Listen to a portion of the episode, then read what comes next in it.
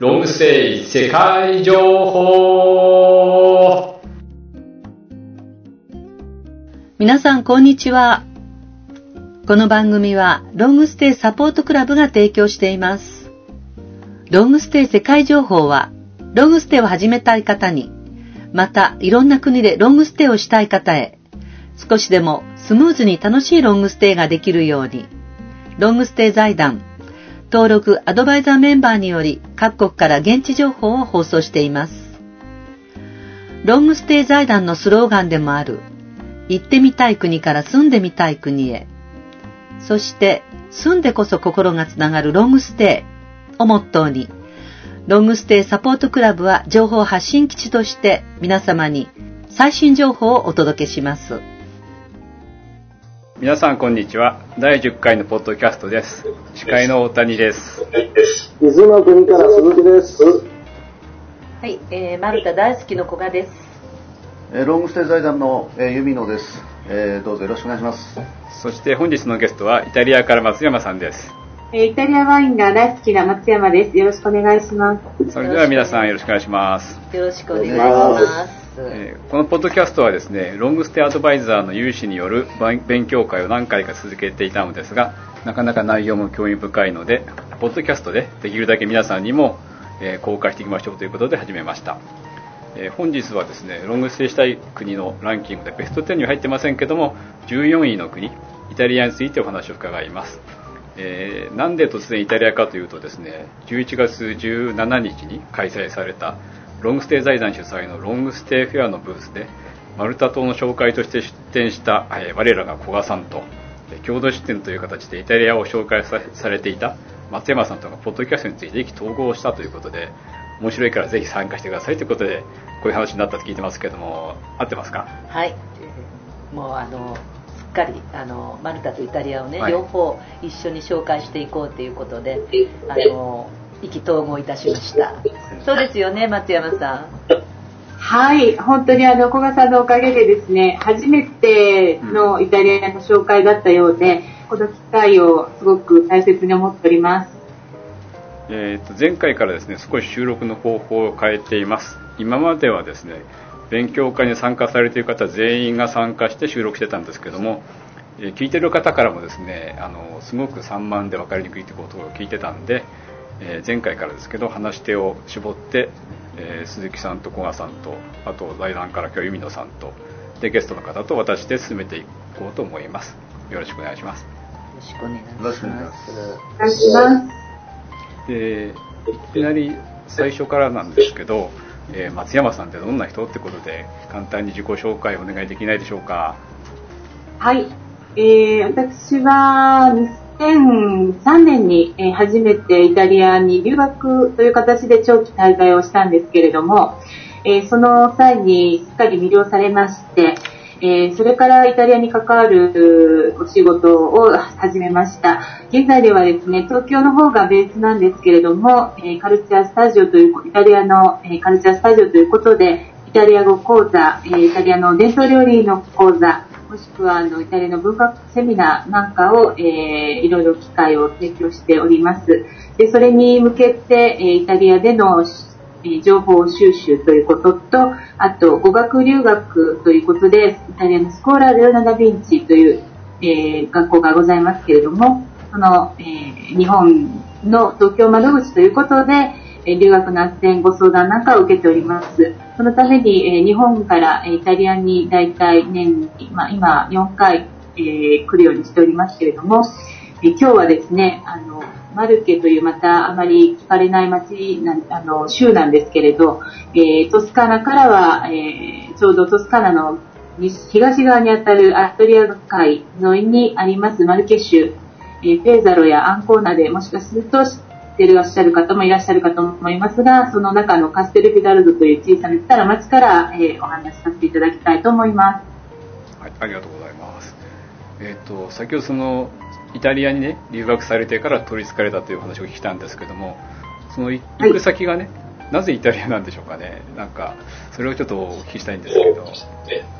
はい、えー、まあ、それまで私も勤めていたんですけれども、あの、仕事をしている中で、まあ、旅行をする先がイタリアがだんだん増えてきたっていうのがまず最初なんですけれど、その時になぜかと言いますと、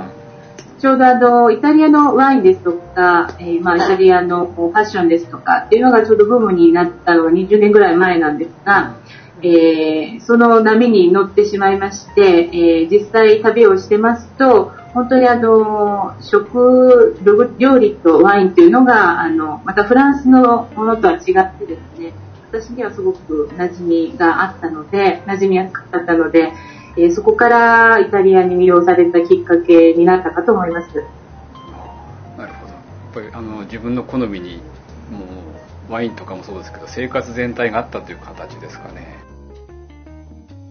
あの生活の中で、えー、気に入ったと言いますか魅了された点はあの時間の流れなんですけれども、えー、まあ、朝は通常通り日本と変わらなく、あの、始ま、9時には始まってるんですけれども、えー、お昼ご飯がですね、だいたい1時から2時ぐらいか3時ぐらいまでかけて、えー、ゆっくり召し上がって、で、少し休憩をしてからまたオフィスに戻られて、で、今度仕事が終わりますと、えー、アペリティーボという、あの、まあ、やはり、えー、食前酒という意味ではあるんですけれども、実際はその近くの町の人たちが集まるバールに行って、えー、軽くお食事し、あの、食事の前の時間を楽しむということ。で、その後、家族たちと、えー、夕食をとるっていう意味では、なんて言うんでしょう、その家族、または友人とのつながりをすごく大切にしている、えー、こういった生活の流れっていうのが、まあ、日本、特に東京にはなかなかこう、すれてきているものもあり、感じつつありましたので、えー、なんかなか、なくなったものをこう見つけたような感じで、多分魅了されたんだなと思います。ちょっと昔の日本的なところも。そうですね。いいですね。うん、あ、それであの、いよいよ本題の方で、えー、ロングステイした時にね、どういう様子かっていうのをお聞きしたいんですけど、最初はその暮らすために必要なもの。で一番最初いつもあのお住まいのことを聞いてるんですけどもロングステイされる方にはどんな、はい、あ環境をお勧めしますか？はい、えー、まず2週間以上の滞在ということですので、えー、シェアアパートシェアアパートというのはあのトイレバスあとキッチン、まあえー、いわゆる登場、なんていうんでしょうね、リビングですね、が投用される。で、個人の、えー、お部屋がそれぞれありますっていうのがシェアアパートなんですけれども、こういったシェアアパートのタイプ、もしくはご家族の中に入って住んでいただくホームステイ、それから、えー、あとは個人アパートということで、えー、まあ、すべて完備した中でお一人で、お一人もしくはご家族でお住まいいただくパターンをお勧めしております。その時のあの料金としてはどのぐらいの目処になるんでしょうか？はい。えー、週、そうですね。その、シェアアパートとホームステイはだいたい目安としますと、月500から600ユーロ。もちろん、場所によって、えー、格差はあります。で、個人アパートになりますと、やはり、お値段上がってきてしまうんですけれども、えー、場所によってるんですが、ミラノ、ローマの高い、お値段が高いところになってしまいますと、やっぱり1000ユーロ、10万円を超えるということですね。で、フィレンツェですと、えー、600なので、まあ、7万、8万ぐらい見ていただければ見つけられると思います。フィレンツェも都会ですけれども、ちょっと安いんですね。フィレンツェは都会なんですけれども、あの、実際地下鉄もないような小さな町ですので、えー、比較的その、どこも近距離で歩いていけるような町並みだと思うんですね。ですので、まあ、規模としてはやっぱりローマ、ミラノに比べると小さいというところから、えー、やはりお休めにはなってきます。わかりました。あと他に皆さん質問はありますか？あの長期滞在型としてそのシェアアパートタイプっていうのは先ほどお伺いしましたけどそれ以外のあのタイプというところで例えばコンドミニアムとかそれ以外のなんかおすすめな、えー、タイプありましたらちょっと教えてください。はい、えーそうですね、コンドミニアムといいますか、そのいわゆる、え個人アパートのバリエーションがいろいろ出てくるんですけれども、まあ、いわゆるホテルとアパートの間といいますか、ある程度お掃除の、お掃除なんかも丁寧にしてくださったり、バス、えー、と、バスのお掃除だったりとか、あとなんでしょうと、えー、タオルを変えていただいたりとかっていうようなサービスをアパートに滞在するっていうパターンと、もう全部自分自身で管理するパターンとあるんですが、まあ、大きく分けると、本当に個人アパートになってくるかと思います。で、あと料金によって本当にあの、広さから条件が変わってくるので、それ以外っていうのはなんか、あの、ホテルになってきてしまいますね。コンドミニアムタイプで大体、あの、月額でいくらぐらいを想定しておいたらよろしいでしょうかね。えっ、ー、と、コンドミニアムっていうのはその、個人で管,、はい、管理アパートですか。はい。えっ、ー、と、これがやはり、あの、小さなフィレンツェ、シアナっていったような街ですと、あの短くなるとやはり割割高になりますので、2週間でやはり、あ1週間でだいたい700ユーロ取られる時もあるんですけれども、逆に1ヶ月以上滞在されるなれば月700、800ユーロを見られておけばいいと思います。で、ローマ、ミラノ、大きい街に行かれるんであれば、えー、やはり1000ユーロは下りませんので、10万、12万円ぐらいは見ていただきたいと思います。ありがとうございます。はい、わかりました。と次は、えーと、食事なんですけど、ね、イタリアはもう食べるも何でも美味しそうなんですけどもいかがですか？そちらの現地のイタリア料理事情は。はい、えー、イタリア料理は本当に日本でも、あの親しんでいただいていると思いますので、本当に問題はまずないかと思うんですが、場所によって、えー、いろんな地域性のもの、地域特色のものを楽しんでいただけます。えー、まあ、都会に行けば、まず何でも揃っているっていうのは一緒なんですけれども、少し足を伸ばされて海側に行かれれば、やはり魚の魚介類の料理が多いです。内陸に行かれますと、肉料理がけれど、あの、その土地でしか取れないまあ、野菜ですとか、あの、お肉ですとかございますので、えー、できればそこの地域性の、地域特色のあるものを召し上がっていただきたいなと思います。その時のお値段的にはどんな感じですか？えー、まあ、の、もともとはイタリア料理というのは前菜、クリームをセコンド、で付け合わせがあって、ドルチェというような、えー、コース、フルコースがあるんですけれども、さすがに今は、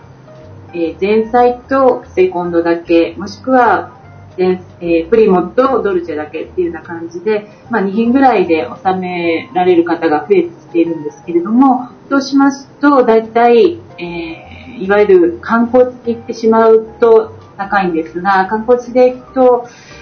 ランチでもやはり15ユーロから20ユーロをしてしまいますから、2000円くらいは見ていただきたいんですね。で、田舎少し行かれますと、本当に10ユーロから、えー、かなりの量で楽しんでいただけると思います。そういう時ってワインとか飲むんですかね？イタリアはやはりあの昼間からといいますか、ランチの時でも、一杯、あの、さすがにボトルでは頼まないんですけれど、グラスで一杯っていうのは大体頼まれる方多いですね。いいですね。ねあささっきもあの、一日の様子ちょっと最初にご紹介いただきましたけども、本当にイタリアの人って働いてる時間あるんですかね？大丈夫ですか？まあ、朝は早い方は早いんですね。で、夜も遅い方は遅いっていう意味では、あの、なんとか、えー、8時間労働かどうかはちょっとあれですけれども、あの、働いてはいらっしゃいますね。ただ、あの、本当に夕食、昼食っていうのはきっちり取られるので、えー、時間通りにむしろ働いてらっしゃる、残業というものはほとんどないと思います。それは羨ましいな。いいです。もうきっちり終わるわけですね。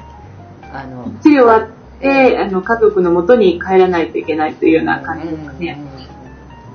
日本人家族のと帰んないかもしれない日本人はね。聞いた話ですけど、仕事の面では、あの、ミラノの方と、えー、ローマの方では仕事のやり方を含めて時間も全然違うということを聞いてるんですけど、その辺はいかがでしょうか？えー、まあ、ミラノとローマはまだその都会なんですけれども、えー、いわゆる北部と南部ではかなり違うっていうのはやっぱりありまして、時間の流れも南部に行けば行くほどゆったりしてます。で、えー、まあ、うん難しいの南部はやはりどうしても農業で支えている部分が多くて、北部はやはり経済的に支えているのは北部だということで、結構北部と南部はあまり仲が良くなかったりするんですけれども。あそうなんですか。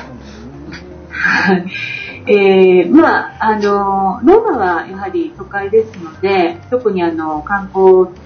えー、官庁会もローマにありますから、機能はそれなりにしていると思います。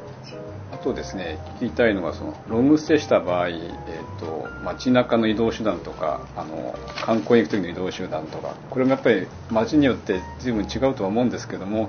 できればそのタイプ別に教えていただけますか？はい。えー、基本的に、あの、地下鉄、もしくは鉄道、えー、いわゆる、あの、路面の鉄道ですね。それから、えー、バスで、あるところにはトラムといった感じになりまして、えー、まあ、特にミラノ、ローマはこの4種類ともにございます。フィレッツは先ほど申し上げましたように、やはり地下鉄はございませんで、大きな駅が一つありますから、市内であればもうバスになってき。で、えっ、と、まあ、比較的、あの、市内の移動料金というのはバスでしたり、電車は、地下鉄は、あの、1ユーロから2ユーロぐらいですので、またそのチケットは1時間半以内は有効です。何度でも買っていただけるので、安いかなと思うんですけれども、必ずあの、チケットは、えー、自動販売機がだいぶ充実してきてるんですが、まだ、あの、近くのタバコ屋さんですね、いわゆるタバコ屋さんで買ってから乗ってくださいというところも多いです。で、ちょっと、そのあたりはまた整ってないかもしれません。あ、本当にそうなんですか？実はこれ、台本にね、勝手にね、日本と違うこと、バスのチケットをカフェで買うとかってね、書き込んだんですけどね。そうなんですか。自分のだけ書き込んだんですけどこれ、うん、あじゃああのパスモみたいなスイカみたいなそういうのはまだないんですかね？えー、あと定期としては定期券はございます、はい、あのパスモみたいなものありますプリペイドで自由通る方は使ってますね。なるほど。えー、比較的あの時間、まあ、昔はですね、そう時間通りに電車が来ないとかかないということで、えー、公共手段は使えないというようなイメージがあったんですけれども、現在は本当にあの、まあ、特にミラノとかの話をしておりますけれども、えー、結構あの10分刻みにバスも来たりしますので、えー、街の人もそんなに不便ではなく、特に市内に住んでいる方はもう車も持たずに生活している方も多いですね。あの田舎でも結構あの定時に電車来ますよね。そうなんです。最近私が見てる中でも、電車でそんなに大きいトラブルは、にあったことはないですし、多少遅れることは、やはり10分とかっていうのはありますけど、大きな遅れっていうのは少なくなってると思います。そうですね。車がなくても大丈夫ってことですか？うん。でも、えー、田舎でなければ大丈夫なんですけど、田舎は駅からの距離がまたあったりしますので、まあ、バスもしくは車になりますね。まあ、でもあの離れていてもあのバスがあったりしますよね。バスは必ずほぼありますね。すねあの、さすがに本数は少ないんですけれども、ね、やはりね、あの、お年寄りの方なんかが進まれてたりしますから、お車も運転しないような方が、そうするとやはり街の人たちの助けだったりとか、えー、実際そういったバスを利用して、病院に出かけるだとか、スーパーに行くだとかっていうのをしてらっしゃいます。行き先とかイタリア語ですよね、もちろんね。でなんかイメージ的にね、あの街の名前すごく長そうなイメージがあるんですけど。イタリア語ですよ。ととっさにパッとこう呼ばなきゃいけないっていう。そうですか？ああ、うん、イタリア語が長いってことですか？はいはいはいあただ、あの、はいイタリア語も、あの、日本語と同じく、その母音で終わりますから、あいうえおで終わりますので、あの、少し、あの、勇気を出して勉強していただくと、発音が本当に優しいと思います。うんそれは英語より優しいってことですかね。発音は本当にやさ、あの、い英語より優しいです。タクシーの運転手は大体英語は通じるんでしょうか、都会部では。そこでは、はい、あの、通じます。ですけど、はい。はいちょっと切れてて、スカイプが飛んでしまって、うん。ちょっとダブことがあるかもしれませんけども、すみません。あの、車の運転は、免許証は国際免許かなんかで大丈夫なんですか？はい。えっ、と、車は、あの、そうですね、日本の免許証と国際免許証をお持ちいただければ、えー、レンタカーは借りられます。21歳以上ですね。21歳以上であれば上限なく借りられ、借りられます。あーちょっとあの、戻って恐縮なんですけど、住まいと食事のところがとん、あの、おスカイプが聞こえてなかったんで、あの、もう一度聞きたいと思うんですけど、その市場っていうか、そうですね、あの、ま、スーパーマーケットですかね、食材を買いに行くのには、どういう方法が皆さん取られてるんですかね、そこに3ヶ月いる方は。はい。えー、ですね、あの、ミラノ、ローマ、フィレンツェっていうような都会ですと、歩いて行ける場所に大体スーパーは、あの、ございますので、えー、少し郊外に行きますと、やはり車で行ったりっていうこともあるんでしょうけれども、あの、近くにある場合は、その、特にまとめ買いをする必要もなく、必要な時に、まあ、東京のような感じで、あの、買い物していただけるんですね。あの、一つ、えーで、注意しなきゃいけないのは、あの、日本より衛生面ですごく厳しいなと思ったのは、野菜とかフルーツなんかをこう手で取るときに必ずビニールの手袋をしてから触らないといけないんですね。で、えそれは結構あの、うっかりしていると日本の習慣そうにね。とえ触ってしまうので結構注意しないといけないんですうんが、まあ通常お客さんがうん、お客さんがね。やっぱり食材はあの地元のものをた食べるのが、まあ、あのいいと思うんですけども、はい。あの主主食っていうのはあの米になるんですか？ななんか地域によって違うみたいですけど、あはい、えっ、と、お米も確かにあの北のミラノよりミラノよりさらに北の方に行くと、あのーいわゆるお米がお米を生産しているので、お米ええ。ももちろんリスクという食事もありますから、ええ。えー召し上がる方もいらっしゃるんですけど、やっぱりパスタが主食、パスタパンが主食で、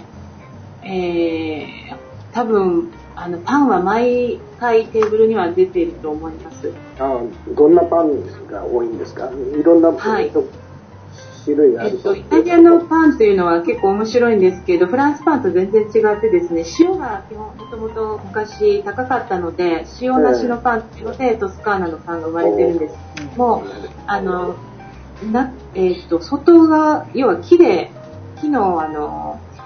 なんて言うんでしょう、だ、あの、木で焼くんですね。オーブンで焼くんですね。そうすると、あの、外側が、えーこんがりと硬くなって、香ばしくなって、中側がふわっとするので、うまく焼くとですね、だいたい1週間以上持つそうです。で、1週間ぐらいこう少しずつ切りながら食べていって、で、残ったら残ったその硬くなったパンを調理する、やはり伝統料理があったりするんですね。ですので、やはりこう無駄、無駄にしない、すべてこう利用するっていうような考え方はやはり残っあるんですけれども、ええパンは本当に主食だと思います。パスタを食べるときでも、本当に何を食べるかパンが必ず出てます。だから日本の日本人にやっぱり合うんでしょうねパンそのパン。はい、あの最初は食べ慣れないので、外側がすごく硬いですし、あの味もシンプルですので、えー抵抗あるかと思うんですけれども、私もちょっと抵抗あったんですが、やはりあのお食事に合わせるんですと、このパンが必要になってくるというのが後でわかるんですね。えワインには必ず合う。そうですね、ワインは必ず、まあ、サラミですとか、プロシュート、生ハムですとか、チーズなんていう、ちょっとやっぱり塩気のものがつい、塩、塩分が強いものが多いですから、でそれに、その塩分の少ないパンを合わせると、もちろんワインによく合ちょうどいい。ますね。ああとはもちろん地域によポレンタはいっていうのは何ですか、ポレンタっていうのは。あ、はい。あの、ポレンタはまさにあの、ロンバルディア、ミラノがあったりする州なんですけれども、えの伝統料理で、トウモロコシの粉を、あの、を熱湯でこう、かき混ぜて、えーかき混ぜ続けてですね、何時間も。で、できる、あの、なんて言ったらいいんでしょうね。もち米のような、こう、もっちりとしたような食感に仕上がるんですね。で、それを、えーそのまま召し上がってもいいですし、えー少し焼いて召し上がる方もいらっしゃいますし、大体やっぱりパン代わりなので、お肉に吸って出されることが多いですし、なるほど。はい、ポレンタは本当に美味しい、結構日本人の方の口にも合うと思います。わかりました。すいません。はいありがとうございます。どうですか？他の質問は。もう一点ちょっと食材の件でお伺いしたいんですけどどうしてもその、えー長期滞在しますと日本人でしたら日本食を食べたいなと思うんですが、あの市場で絶対入手できない日本食材っていうのはどういうものがございますか？えー市場、通常の市場に来ますとな、なかなか日本食が並んでるっていうわけにはいかないんですけれども、お多分お醤油ぐらいは見つかるんですが、あのーやはりアジア、アジア食材専門店というようなところが、やはり大きな町ですとございますので、そちらに行かれるとある程度充実はしてきますね。ただ、えーあお豆腐なんかも最近は売ってるんですけれども、その日本のようなあの絹豆腐っていうような感じのものはちょっと難しいかと思います。どうしても木綿の、えーさらに塩、えー水分の少ないような豆腐になってしまうようで、あの日本の日本でいただく柔らかいお豆腐っていうのはなかなかないですね。あとは何でしょう、味噌とか、あ味噌とかありますし、えー、おそらくあのおうどんとかそういったものがないかもしれませんね。パスタがありますからねなかパなか。うどんの敵みたいな感じで逆かうどんがパスタの敵みたいな うどんとかラーメンとかはないですよねやっぱりね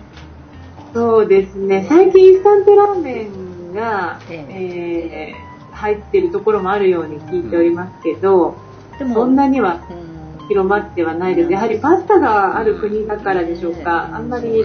必要としないのかもしれない。ただ日本食はブームなので、今、日本食のレストランも増えてきてますし、えー家庭とか、まあ、そうですね、本当にホテルとか、あのまあ、日本食専門店も出てますね。で、イタリアで言うと、デパート、いわゆるこうあの高島とか伊勢丹みたいなものがリナシェンテっていうところがあるんですけれども、リナシェンテなんかに入ってるレストランですと、大体回転寿司とか、えーお寿司関係は大体、まあ、ほぼ必ずと言っていいほど並んでます。あの松山さんはあの料理伝統料理を教えることをはいなさってるっていうか、はい。ごご自身でやっぱりイタリア料理はえかなりできるということで。あの、伝統料理、はい、あの、毎回ですね、いろんなところで、いろんなレシピを入手しております。おにあのどんなメニューっていうか代表的なメニューって何ですか？あ代表的なものは、本当にあの、イタリア20種あるんですけれど、20種それぞれ別の国かのように、あうんの特色が全く違うんですね。おっしゃっていただいたようなポレンタなんかはやはり北部でしか見受け見見ることないですし、えーっと、代表的なものっていうと、北ですと、やはり、その、牛肉の、えー煮込みっていうことで、えと、例えばワイン、まあ、バローロっていう有名なワインがありますけれど、ワイン煮込み、バローロ煮込みっていうので、ピエモンテなんかでは有名な料理だったりしますし、あと、多分知られてるのはミラノの、ミラノ風カツレツですかね。いわゆる、ああはいはい。薄い薄いお肉ね。はお肉しのお肉をこう、えー、衣をつけて揚げたものだったりとか、えー、あと日本ではなかなか難しいんですけど、オーソブッコっていうので、この間もやったんですけれど、えっ、ー、と、すね肉を輪切りにして、すね肉で、あの、後ろ足なんですね。豚の、牛の後ろ足を輪切りにすると、髄が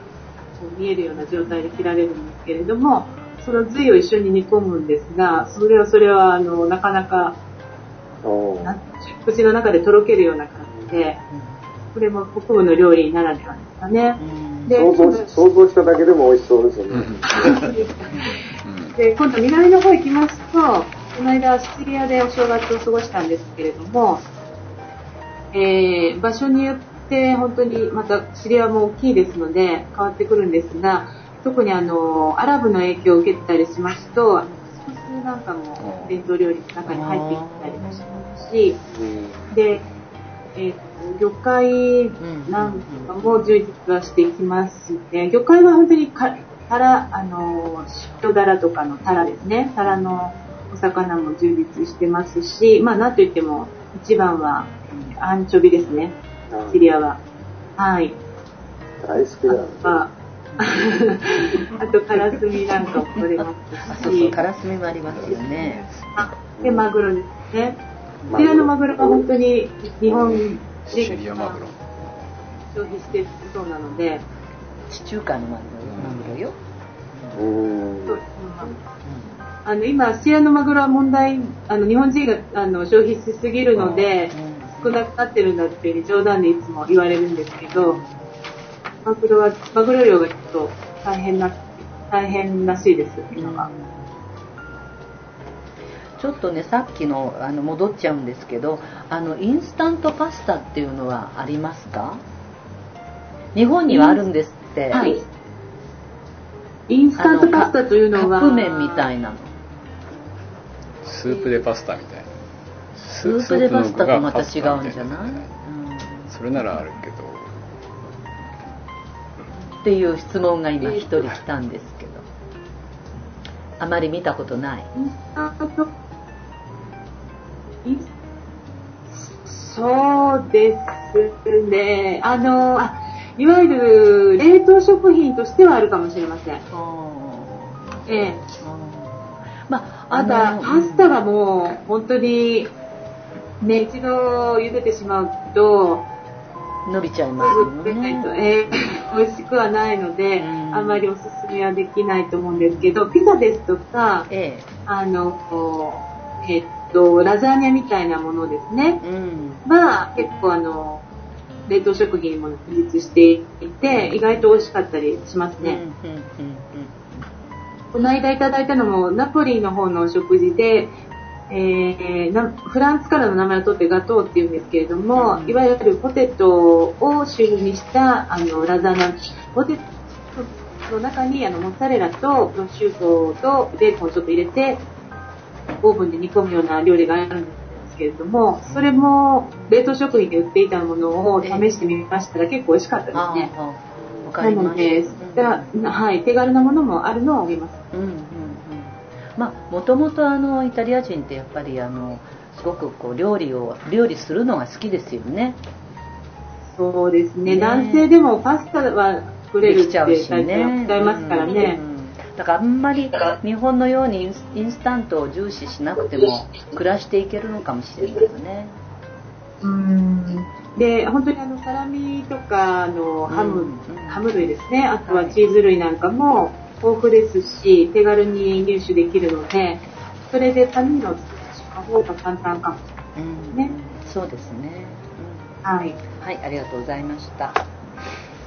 あの、いいですかね、インターネットの環境についていいですか？はい。あの、今はなど、どこで、えー、今使われてるネットはどんな環境で使われてるのかということと、まあ、えーと、他の状況なんかも教えてもらえればと思うんですけど。はい。えっと、インターネットは最近は大体の場所であの使えるんですけども、現在はえーと、このアドリア海に面したマルケ州というところの少し中に入ったえー、町のホテルですね、ホテルの、えー、設備、Wi-Fi の設備で、あの、ネットをつなげております。で、えー、最近は本当にシチリアもそうでしたし、あの、ホテルに行きますと、そんな立派なホテルじゃなくても、あの、B&B みたいなところでもですね、えー、大体ワイヤレスのあの設備が、Wi-Fi ですか、設備が整っておりまして、えー、コード、パスワードをもらって接続するっていうのような簡単な手続きができます。それとあと、あの、長期に滞在される場合は、おそらく携帯電話なんかも持たれるかもしれないんですけれども、えー、いわゆる、なんていうんですか、日本のボーダフォンとかソフトバンクっていうようなようなものがボーダフォンだったり、ティムだったり、いくつかやはり電話会社があって、そういったところがいろんなプロモーションで、えー、割割安なコースを出していらっしゃるので、長くいらっしゃるんだったら、そういう長期の、契約をされると、月々本当に7ユーロと、要は1000円以下で、えー、携帯とインターネットと使えたりします。えー、それはすごいですね。7ユーロ。ね、7ユーロっていいわね。そうですね。なんかそういう、あの、いくつかありますね、でも、そういったものが。うん。じゃスマートフォンなんかも使えるということですか？そうですね。いわゆるスマ、スマートフォンであっても、どんな携帯でもいいんですけど、はい、その電話会社と契約して、で、えー、インターネットと、そうですね、込みで使えるものですね。そのインターネットっていうのは部屋に優先で来るものですか？それともスマホ？部屋に行くものはやはり日本と一緒であのなんて言うんでしょう。いわゆる NTT と契約するような感じなので、はいはい。えー、もう少し高額になりますけれども、うん、ポータルであればもちろん家でも使えるんですが、えー、持ち歩きであればその月々支払っていくタイプの方がお得だと思います。うんいや iPhone なんかがあるわけですよね、要は。はい、iPhone も今、こちらもすごく流行っておりますので、大体の方がスマートフォンを持っていらっしゃいますね。テザリングとできるんですかね、そうしたら。え、手ど手取りですか？テザリングってあの、iPhone からこう、あの LAN を、Wi-Fi を送る、送るっていうことですけどね。あ、そういうことですね。はい。ね、そうです、そうです。はい。それが7ユーロなんじゃないですかね、きっと。ね多分それだと思います。はい。それが7ユーロなんですね。うん、あの、電話、話、通話料は別だと思うんですけどね。通話料別ですね。ただ、えとこの間出てたプロモーションはなんか通話料もいくら、何分まではやはり込みでっていう。無料分があってという。はい。ああ、すごいな、それ。イタリアの方結構、ま、はい。街角はどうなんですかね、Wi-Fi の。えー、っと。お店で使えるお店が多いとか。マクドナルドもあるか。使えるお店が多いというふうに聞いてるんですけど、なかなか私は見かけないんですよね。なんで、多いとは聞いてます。ただ、実際どこまで充実しているのかは、やっぱりそこかなと思います。あのマルタなんかはねあの、はい、えーと、マクドナルドがあるとそこではフリー w i f i なんですけど、うん、イタリアにはマクドナルドはないんでしょうね、はい、マクドナルドは残念ながらあるんですね、あそう。残念なんだ。えっと多分20年ぐらい前にそのファーストフードとしてマクドナルドが登場してかなりあの方が抵抗したそうなんですけれども、まあ、その抵抗が元でスローフードというのが生まれてスローフード業界が今イタリアで盛んなんですけれどもマクドナルドは結構各所にありますね。うんうん多分あのマルタと同じようにあのマクドナルドはフリー w i f i だと思いますけどね。多分そうですね。私もマクドナルドがもう一つそのいわゆるチェーン店のそういった、えー、なんとかバーガーっていうようなところはモスバーガーでした、ね、はい。なるほど。こ小川さん行かないのによく知ってますねそのえーいや、やっぱりほら、あの、よく、あの、私一番やっぱりね、あの、仕事をしてるから、あの、どこに行っても、その、えー Wi-Fi というかね、パソコンが使えるかどうかっていうのはもうすごく第一条件なので、結構ね、調べまくるんですよ。調べて、ええまあでもどこに行ってもそしたら大体あの困らずにあのパソコンも使えるしその、えっと、携帯も使えるっていうことですね。ただ通話料は別っていうことはまた別にお金がかかるっていうことですかね、そんなに額はないんそんなじゃないですか高くはないのかしら携帯も、携帯の、えっ、と、本体ですか？は本体とそれから通話料。通話料。本体は、えっ、と、本当にピンキリで、でえ。ーえーそれこそ50ユーロぐらい、ああ5000円ぐらいから、えー、キリが、もう iPhone は今、この間も iPhone4 でしたっけ？あ、違う、5 5でしたっけ？はい。が800ぐらいする800でしょうね。ユーロぐらい、840いくらって言ってましたかね？うん。ユーロって言ってましたから、9万円ぐらいっていうことなんでしょうか？日本と多分変わらないんだと思うんですけれども、なのでピンキリなんですが、安いものは本当に5000円ぐらいから手に入ります。で、えっ、と、私も使っているんですけれども、その、プリペイド式っていうんでしょうかね、はい結局。えー契約したその番号を、ええ。要は SIM は SIM カードっていうのが中に入ってるかと思うんですけど SIM カードはまあ別途買うわけですね10ユーロか20ユーロぐらいで、はいで SIM フリーなので基本イタリアは、えーいろんな携帯の本体を変えたとしてもその SIM は使えるんですですね。はい。ですので番号は自分の番号としてずっと使えてで、えーリカリあのーなんて言うんでしょうプリペイドということで、ええ。ー20ユ5ユーロからですね。5ユーロだから自分の使いたい分だけ支払って入あのー登録してでそれがなくなればまた、えープリペイドで支払うっていうような感じで使っていくことができるので今私なんかもインターネットでもできますし街のそういったタバコ屋さんっていうところに行くと、えーこの TIM という SIM を持ってるんだけれども、この番号に10ユーロだけ、えー通話料金をチャージしたいんだけれどっていうことを言うと、そのすぐ手続きしてくれるんですね。ですので、この間20ユーロ入れて、本当に2週間ぐらい、あ3週間ぐらいずっと使ってますので、通話料は比較的安いかと思います。うんうんうんうんいいですねうん。ねえいいですよね。電話は便利ですね。ねえその方が無駄遣いしなくて。済むわそうね。うん。ね結構安全ですよねそういう環境があるってことは、うん。次いいですかねはい。気候を聞いて、はい、はい。あの1年を通してどうなんですか住みやすさっていうのは。どう思います？その住んでみての気候の影響っていうのは？気候ですか寒いとか暑いとかそのはい。えっ、と、気候は、あの、基本的に日本とそんなに大きく変わらないように思うんです。えーもちろん南部と北部のもちろん差もありますし、えーあるんですけれども、特にフィレンツェあたりなんかは東京とほぼ同じような動きを年間しているように思います。ですので、夏場の、唯一違うのは夏場、えっと、かなり乾燥しますので、日本がまあもちろん湿度が高いっていうのもあるんですけれども、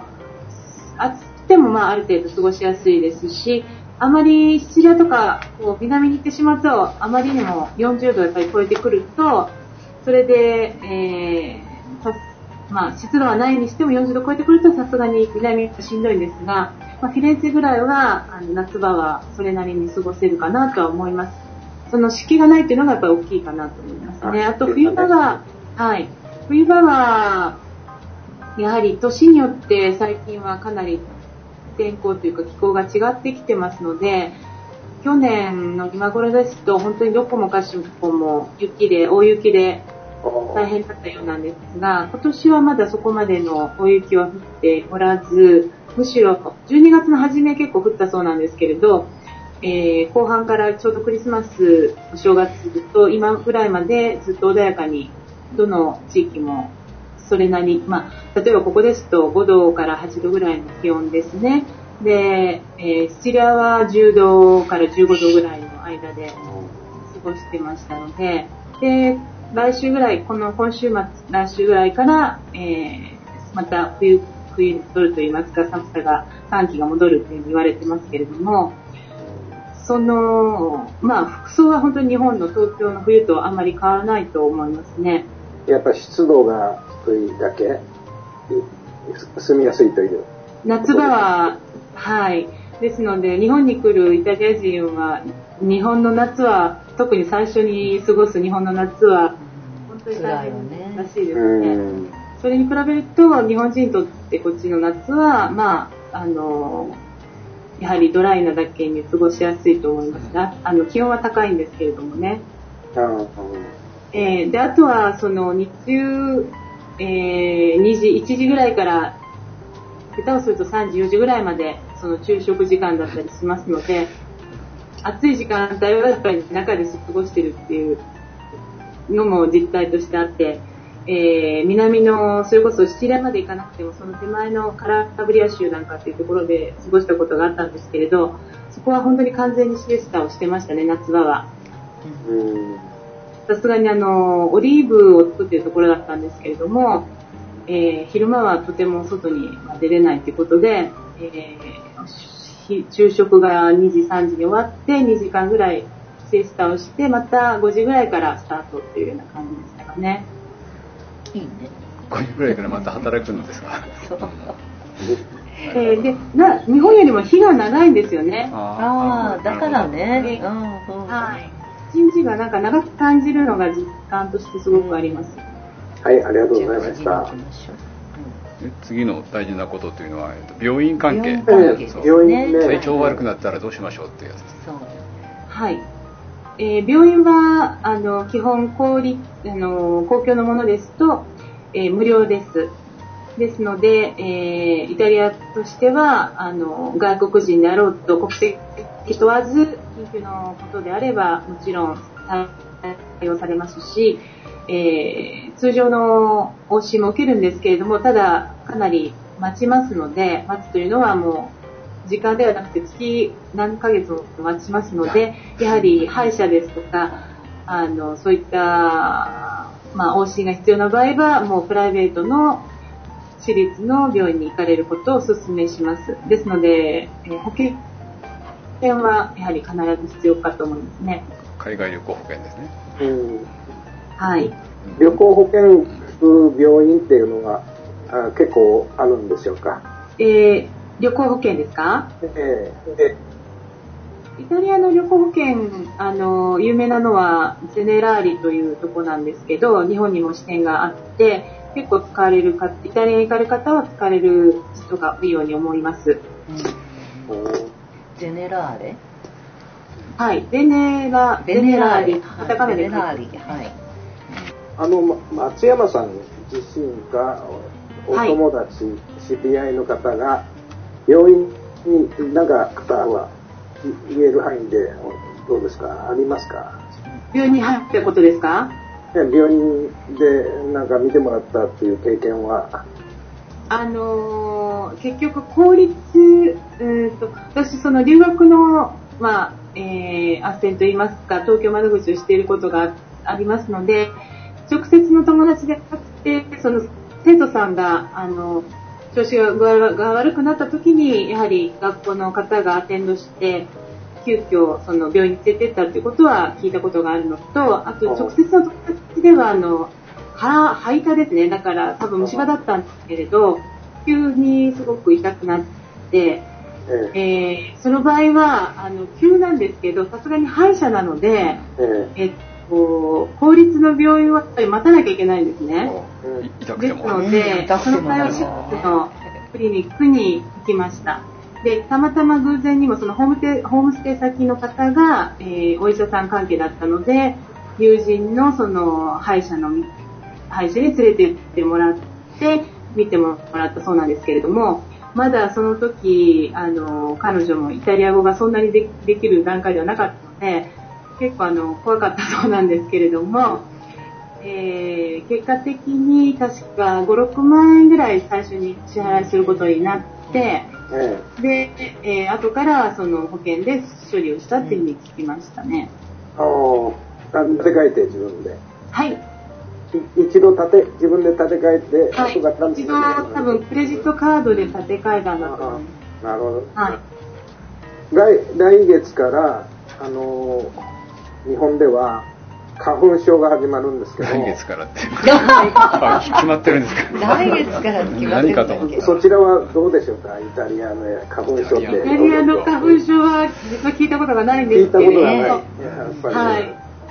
いいですよね。ないん杉がじゃなないいかな杉杉だってあると思うんだけどあれですか？ありますよ次ありますね。あるけど花が咲かない杉かしらああ、そうです。そういうのあるでしょ？うん。だってこれ糸杉みたいのはいっぱいあるじゃないですかイタリアの糸杉多いですね。ね多いですよね、プレうんはい、サイプレスがいっぱいあります。いや、どうなんでしょう。とにかく花粉症っていうのはな、じゃあ行って試してみますかね、花粉症の私が。花粉症の方試してみてください。な何が多いんでしょうかね、病院病気って、その、イタリアの特徴の病気。食べ過ぎ。食べ過ぎ？えただ、あの、最近は、最近、まあ多分ここ10年ぐらいは、アレルギーがやっぱり増えて、その、粉末のアレルギーではないにしても、卵アレルギーだとか、それこそグルグルテンですね、のアレルギーだとかっていうのは本当に増えているみたいで、パスタも、あえてそのグルテンフリーの、えー小麦粉を使ったパスタじゃないと食べれないだとか、卵抜きのパスタだとかっていう結構多いですね。そうすると、その、レストランは結構対応してくださるので、私はグルテンフリーでって言うと、あの、その人だけそういったパスタで作ってくれたりとかっていう対応もされるぐらいなので、相当多いんだと思います。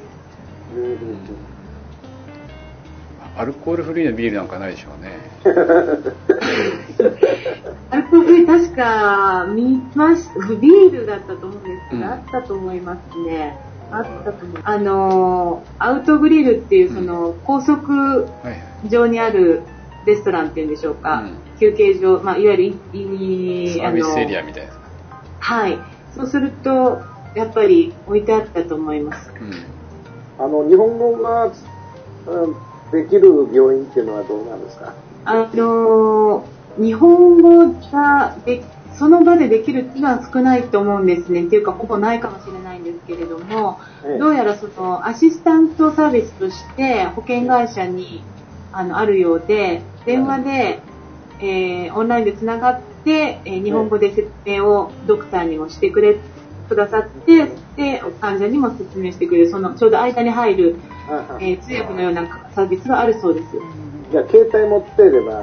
全然平気ですね。そうですね。はい、そうですね。それ大事ですね。ねそういうことをちゃんとサポートしてる保険に入らなきゃいけないですね。えーですかね。いじゃあ、あの、銀行の関係は、はい。えっと、銀行は、あの、最近の、最近とかつい先週の情報ですが、えー、もともとそのレジデンスを持っている人は、もちろん口座を開けられるんですけれども、そのレジデンスには、その修学ビザも含まれるということですので、えー3ヶ月以上滞在される場合、おそらくその学校の留学ビザを取られる方が多いと思うんですが、そうすると銀行口座を開けられます。まだレートはちょっと何パーセントか私もはっきり覚えてないんですが、か日本よりはかなり高いので、えあの、預けるにはいいかもしれないんですけれども、ただ3ヶ月以上滞在でそのビザが必要というのは出てきます。であと細かい必要な書類っていうのが今ちょっと改定中だということで、えー新たな情報は多分2月初めには出てくると思うんですけれども、カカードは何を持っていると使いやすいクレジットカードですか、ええ。クレジットカードはやっぱり断然ビザですね。あの、私も、はい、ダイナース JCB っていうのもトライしてみましたけど、ほぼ無理ですね。あビザは間違いない。はい。ATM は使い勝手はどうでしょうか？はい。ATM は、あの、こちらではバンコマットって言うんですけれども、はい。あの、いわゆる、えー銀行の中に入らなくてもですね、うん。通路、えーあのなんて通り上通り沿いにこうもちろん銀行があったりするんでしょうけど中には。通り沿いにありますからすごく使いやすいんですけれどもえ。あの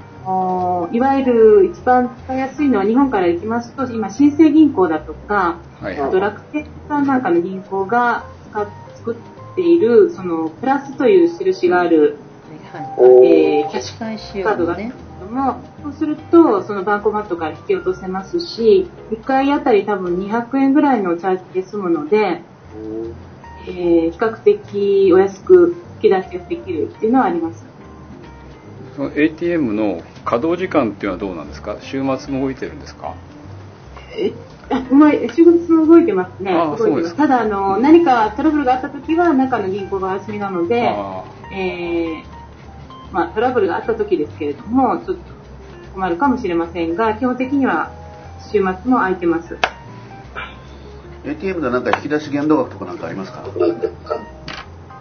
え、ATM の？あ引き出し限度額。限度額ですね限度額はおそらくその銀行にもよるんですけど、あと、えーおお持ちのカードにもよるかもしれませんが、大体見てると500ぐらいまでだったと思います。700ないところも多いですね。人によっては700あったりしますね。確か、あの、ローマの空港が750ぐらいまであったのを覚えてるんですけども、街なんかですと比較的少なめで500以下だったと思います。そんなところですかね。生活に必要なところっていうのは。こあれで。と現金を買えるのは、あの、どうなんですか？えっ、と、あ両替ですか？え両替。両替ははい、銀行でできますね。銀行、もしくは一応あの、観光地ですと両替所みたいなものが街に結構あります。あ安心なんですか？え、安心だと、あの、結構あの、なんていうんでしょう、賑わったところに、奥まったところじゃなくて、賑わった場所にありますし、えー、レートも明らかにこう、外に出てますから、ええ安心だ、あの、安心頼していいと思います。変わらないレートもどこが有利とかあそうですね。もちろんそういった市内に行くと少しコミッションは高くなるとは思うんですけれど、一番いいのは多分空港だと思います。え 大抵空港が一番悪いんですけどね。イタリアは違あ、う空港の、あ、そうですか。うあ空港だと思います。んで前回私なんかは多分成田が一番いいんですけどね、本当は。出発する前あが。そうですか、うん。はい。私韓国行く時に調べてったら成田が一番悪くて現地で 怖すぎてでどんどん先に行けば行くほどよ安くなった。うんで観光地のね怪しい露店がね一番良かったです。まあいろいろ国で違うんでしょうね。ね、国によってね、違いますからね。で前回はねオーストラリアはカジノが一番いいとかカジノ。両替でしたね、あと一つ、あの、トラベラーズチェックは、ほぼも使えないですよあね。そうですか。う、ね、今や。ね、今。昔は使えたんですか？昔は使えたんですよね。むそう大昔は、はい。でも今は、どこも多分どこの国もじゃあ見せるとこれなんだってこういう感じですか？お店が使えない。ああなるほど。でまず銀行で変えなきゃならない、うん。ねそうなると。うん。すごく使い勝手は良くないですよね。トラ使ベラーい勝手はチックはもね。う、ないですね。使える場所がないですないですよね。ね、じゃあそろそろあうん、の楽しみ。おすすめのイタリアで何をしたらいいでしょうっていう。ありますか、。えー、おすすめはですね、まず場所によるんですけれども、お好みによりますが、まず音楽が好きな方は、オペラをはじめですね、えー、ミラノの、まあ、スカラ座をはじめ、あと、おすすめしたいのは野外劇場、これは夏場だけなんですけれども、野外劇場ということで、ベローナ、あの、ロミエとジュリエットで有名になりました、あの、ベローナの、えーアレーナという、コロッセオの小さい2番のようなイメージをいただくといいと思うんですが、野外劇場だったりですとか、あとローマもフォロロマーノというところの遺跡のところで夏場は、えーアイーダなんかの演劇をやっておりますのでね、ぜひ見られると、あの、なんて言うんでしょう。外、そのな、劇場の中と外ではかなり印象は違いますので、体験としては面白いと思います。チケットも本当にピンキリですけれども、日本に比べるとかなりお安いですから、えーおすすめです。それと、えーそうですね、あとは工房関係をするとすると、あの、フィレンツェに行かれるといいと思うんですが、フィレンツェですと小さなあの革製品ですとか、あとマーブル紙、靴だとか、まあ、靴も革なんですけれども、まマーブル紙って何ですか？えー、マーブル紙はあの紙にあの、マーブル状にですねい。ろんな色でデザインされた紙を見たことはございませんでしょうか？あります。それをああれの印刷を、うんもう一個、羊皮紙のこそれを、まあのはい。印刷する過程ですか？工房だと。そうですね、マーブル紙のその工房があります。はい。わかりますそれも一応あの、まあ、例えばこのレオナ・ダ・ヴィンチなんかで留学をされますと、そういったあの工房見学コースっていうのもあったりしますので、えー実際その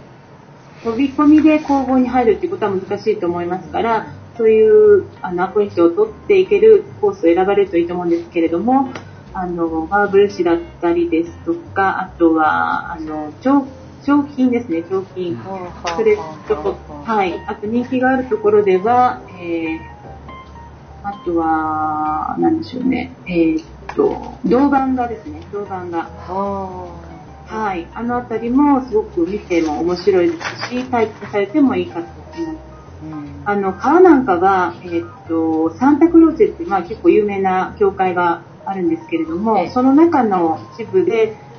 公募がございますので、すごくいい雰囲気の中で、えー作っていただけるかなっていうのもあるんですけども雰囲。気いいですよねはい。あとはそうですね、ローマに行かれますと、やはり古代の遺跡が並びますので、まあもちろんポンペイもそうなんです。ポンペイもいつまであるかわからないって言われてますから、えー見ておいていただいてもいいのかなって思いますし、あと、そうですね、夏場はまあ、イタリア人は皆さん海が好きで、皆さん皆さん揃って海に行かれるんですけれども、まあ、あの山で楽しむこともできますし、えー冬場はもちろんスキーから冬のスポーツはありますし、えーアクティブな方にもおすすめするスポットは結構多いですね。何でもできるところね、忙しいですね。やることいっぱいで、ねえそうそう。ワイナリーなんかどうですか？はい、ワイナリー本当にワイナリーで、ワイナリーがあるところは、美味しいワインを作ってるところは、やはり少しちょっとこう足を伸ばしていただかないといけないような場所になってくるんですけれども、えー共にそのお食事も美味しいですし、景色も素晴らしいですので、いわゆるあのアグリツーリズムというの言葉がもうだいぶ浸透してはきてると思うんですけれど、えー、もともとは農場で、農場体験をしながら過ごすということだったんですが、今は、まあ、いわゆる一つの滞在のスタイルということで、田舎の家でその土地の料理を楽しむっていうような、えー、いうような説明になってくると思うんですが、そのアグリツリズムに滞在しながら、えーワイナリーを訪ねられると、えー、て言うんでしょう、あのーまあ、いろんな体験を一回にできるという意味でも面白いかもしれませんし、あと、ワインと同時にあの、オリーブオイルも、あの、日本もだいぶブームになってきてますので、興味のある方多いと思うんですが、えー、いわゆる地中海ダイエットの一つで、健康にも今いいということで、あのイタリアでも少しこうプロモーションされているんですけれども、オリーブオイルのその農場といいますか、作っている生産者を訪ねるのも一つ面白いと思います。ツアーになってるんですか？あツアーになってるのもあるっていうことですか？あります。はい。えーイタリアのそのスコーラ・レオナ・ヴィンチが提供しているのはドルチェビータというコースがありまして1週間から、えー2週間もしくは、えーさらに伸ばすことはできるんですけれどもその町の、えー特色のある町場所にお連れするというようなコースがございます。で比較的お値段も、えー午前中語学コースがついてその午後午前中勉強観光がついてだいたい400ユーロぐらいですね。ちなみにあの松山さんあのソムリエなんですよね。あ、はい。それをなんかちょっとちゃんと聞いとかなくちゃいけないと思って。ね。イタリアのソムリエイタリアのワインのソムリエ。ワインのソムリエですね、そうですね。イタリアワインも本当にあの、各料理と一緒で、各州、各場所によって、その土着品種も違いますし、雰囲気から、あの味からもちろん全部違ってくるんですけれども、えー、ごご自身のこうお好みのものを探されるのも一つ面白いと思います。で、イタリアのワイナリーは本当にアメリカと違うなと思ったのが、えー、なんて言うんでしょうね、こう、サービス精神がもちろん旺盛っていうのもあるんですが、まず無料で、その、カンティーナと言われますけれど、ワイナリーを見学して、で、えー、テイスティングもして、テイスティングの時は大体そのサラミとかその土地の、えー、食材が出ますので、それを味見しながら、気に入ったワインを買って帰るっていうような気楽な見あの見学といいますか訪問ができますので、イタリアのワイナリーはすごく、うん、そんな気張らずに行けるかなと思います。特に北部南部限らずにどこでもあるって形ですか？イタリア。はい。ワインはない州というのが思いつかないですね、うん、それぞれの場所によっていろんな味が味わえる、はい、イタリア特有のブドウの種類とかあります？さっきあのスペインは天ぷらに。一番あの有名になってるのが、サンジョベーゼという、サンジョベーゼ、まあ、トスカーナからエビレロマーニャにかけてある品種な赤赤ワインですね、赤ぶどうですけども、えー、サンジョベーゼ。サンジョベーゼ。はい。で、おそらくフランスから来たそのメルローズとか、うん、えー、あと掛け合わせたカベルネ。なんか聞かれたことがある、カベルネ、ソービニオン。ね、そのあたりが多分有名になってて、はい。で、あの、キャンティーなんか聞かれたことがあるかもしれないんですけれど、はい、キャンティークラシコなんかはもうそうサンジョベーゼ100%ですね。で、あとは、バローロという少しちょっとあのワインの王様と言われているピエモンテのワインがありますけれども、これはネビオロというので、やはり、えー、赤になりますけれども、うん、まあ、イタリアワインとしては代表の2つになりますね。今度そのブドウの種類で探して日本で飲んでみようまず。そうですね。まずね、はい、味見をしてからイタリアに行きましょう、はい、はい。イタリアのワインはあのフランスのワインと違ってその楽しむポイントとしては、はい、その品種とか、えー、土地によって違うというよりも生産者によって違ってくるので、うん、同じもの同じようなカテゴリーのものを選んでも全然違ってくるっていうそのオリジナリ性が高いんですね。フランスに行くとある程度そのクリューというかその土地で決まってくるので、はい、まあ、その楽しみ方の違いとしてはそこが大きいかなと思います。いや本当に一つ一つの名前で味が変わってくるとかね。そうです、ね、はい。生産の。はで、ここマルケも、あの、あまり知られてないんですけれども、実は、スパーナに似たような、えー、土地の、まあ、土壌が豊かなので、ワインも実はよくいろいろ作られてまして、最近日本にも少し入り出しているんですが、えー、ベルティッキオっていう白いワインがありますけれども、これはあの値段的にも優しいですし、えー、飲みやすい、口当たりもいいですので、ぜひ日本でも試していただければと思います。あすみません、名前のところがね、ちょっと音がね、歪んで聞き取れなかったんですけど。えー、ベル、ベルディッキオ。ベルディッキオ。ディッキオ。ディッキオ。ベル、ベルディッキオ。ディッキオ。ディッキオ。ベルディ、ベルディッキオ。はい。ベルディッキオ。はい。はい。ベルディは緑だし。いけないか。ベルディッキオね。はい。あとはそのイタリア特有の楽しいフェスティバルとかお祭りとかおすすめのありますか？はい、えっ、ー、と、お祭りは本当にことかかつ、毎あの常にあるんですけども、えー、まずクリスマスが終わりまして、えー、あ一つあのクリスマスはですね、えー、もちろんいろんなクリスマス料理があるんですがイタリア全土で今、えー、もうここ何十年も、えー、伝統的に召し上がられるのがあのパンアメットーネという一つのケーキのようなパンのようなものがあるんですね。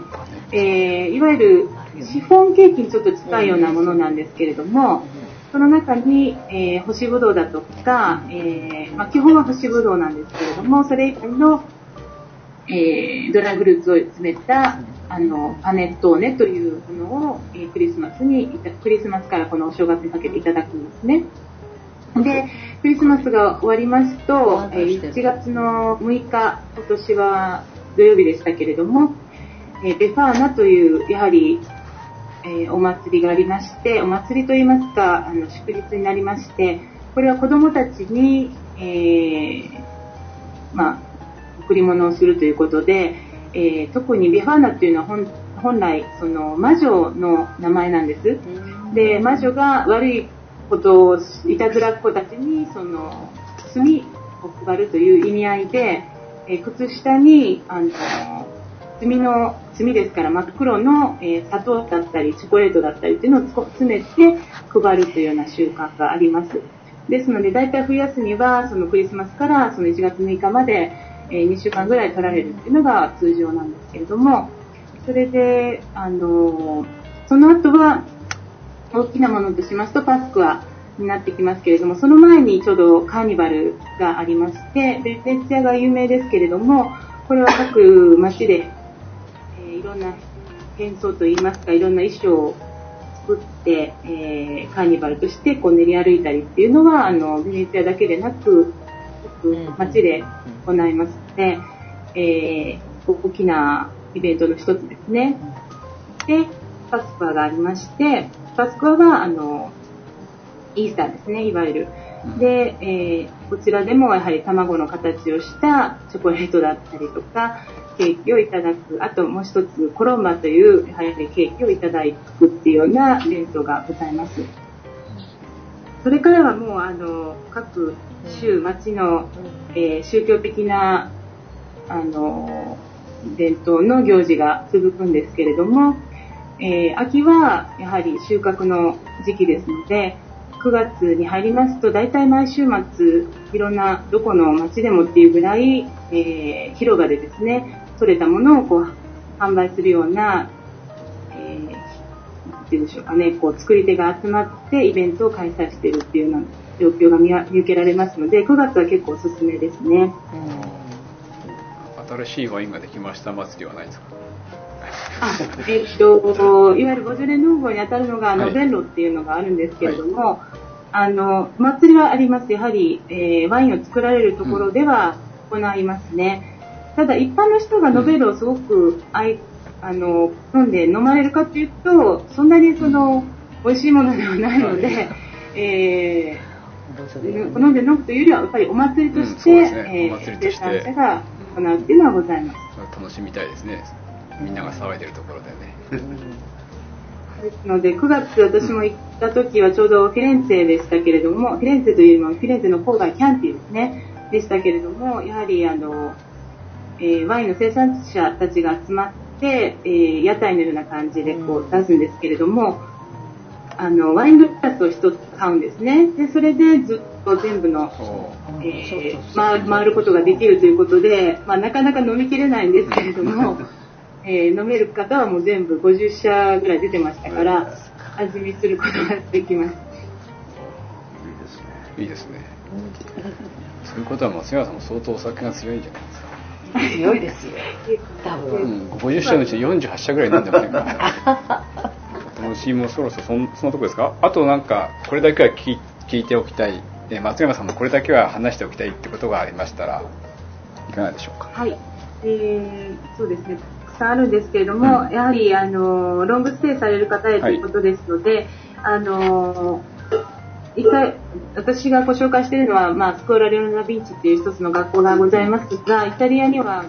語学学校は結構その各町にございます。例えばこの学校ですとミラノ、ローマ、フィレンツェ、シエナと4つ町に点在しておりますので、あのいろいろ回りながら、えー、まあ、語学を中心というよりもその文化を見る、街を見るっていうポイントからいらっしゃっていただいてもいいのかなと思います。学校に来られる場合は本当にあの1週間からでもいいですし、長期され長期ということであれば3ヶ月以上のビザも出ますので、ゆっくり来ていただくこともできるかと思うんですね。で、先ほど申し上げた、その、語学と、えー、観光を一緒にしたドルチェビータというコースは、ロングステイの方には、まず、それを体験されて、次回、えー、ご自身たちでまた過ごされてもいいのかなという意味では、窓口というかきっかけになるコースだと思いますので、えー、ぜひ、あの、検討していただければと思います。イタリア語の語学ってちょっと硬そうだけど現地とのねコミュニケーションを楽しむためにちょっとやるんだよってつもりでいくといいのかもしれませんね。行きたくなってきますね、はい。だんだん行きたくなってきまし じゃあえっ、とそろそろお時間もだいぶいただきましたので終わりにしたいと思うんですけどもよろしいでしょうか？はい。えっ、と私はですねポップカー大好きの大谷でした。た、えー私はマルタ大好きの古賀です。あ財団の意味のです。ありがとうございました。それでポッドはい。鈴木です。はいご苦労様でした。で今日のゲストは？イタリアからイタリアワインの、えー大好きな松山でした。ありがとうございました。ありがとうございました。えっとですね、この放送を聞いていただいた方には、ぜひご意見をいただきたいので、えっと、メールの方を送っていただきたいと思います。えっと、宛先はですね、ロングステイ24、アットマーク、gmail.com。アルファベットで言うと、longstay24、アットマーク、gmail.com です。よろしくお願いします。あと皆さん告知とかあります？そういえば忘えっとですね、告知を一つだけ、いよいよですね、あのえロングステイアドバイザーの、えー無料セミナーが、えー来週の18、19金曜日、土曜日ですね、文京区のシビックセンターで、えー開催されます。もうすでにお申し込みの方があの、えー来ておりますので、ぜひあのこの放送を聞いた方、間に合うようであれば、えー、生き生きシニアライフ、えー海外ロングステイセミナー無料ですので、ぜひあの参加していただきたいと思います。えーえーお申し込みがですね090-1541-8754、えー岡田まで、えーご連絡いただければ、えー当日の詳しいことはお知らせいたします。よろしくお願いいたします。これを聞いた方っていうことは、あの、急いで、急いでし編集しろということですね。そうですわかりました。はい、じゃあ、はい。じゃあ、これで皆さん、よろしいでしょうか？はい。はい。では、どうもありがとうございました。ありがとうございましたありがとうございましたロングステイは登録商標です。ロングステイとは、海外で2週間以上、国内で1週間以上の長期滞在を通じて、異国の文化を肌で感じ、その国の歴史を知ることで、より多くを学ぶことができます。人々との交流を通じてお互いを理解し、お互いの心がつながり、人々の心を癒し、それが日常生活の向上につながっていくというライフスタイルを言います。特に海外滞在型余暇は国際文化交流の手段として脚光を浴びています。海外ロングステイを体験した方々からは異文化に触れ、お互いの国の理解が増し、自分はもちろん日本という国を客観的に冷静に見つめ直す良い機会となったという声が多く寄せられています。このように、海外ロングステイは国際的なバランス感覚を体得できる近道でもあります。皆さんも夢の実現に向けてロングステイの第一歩を始めませんか？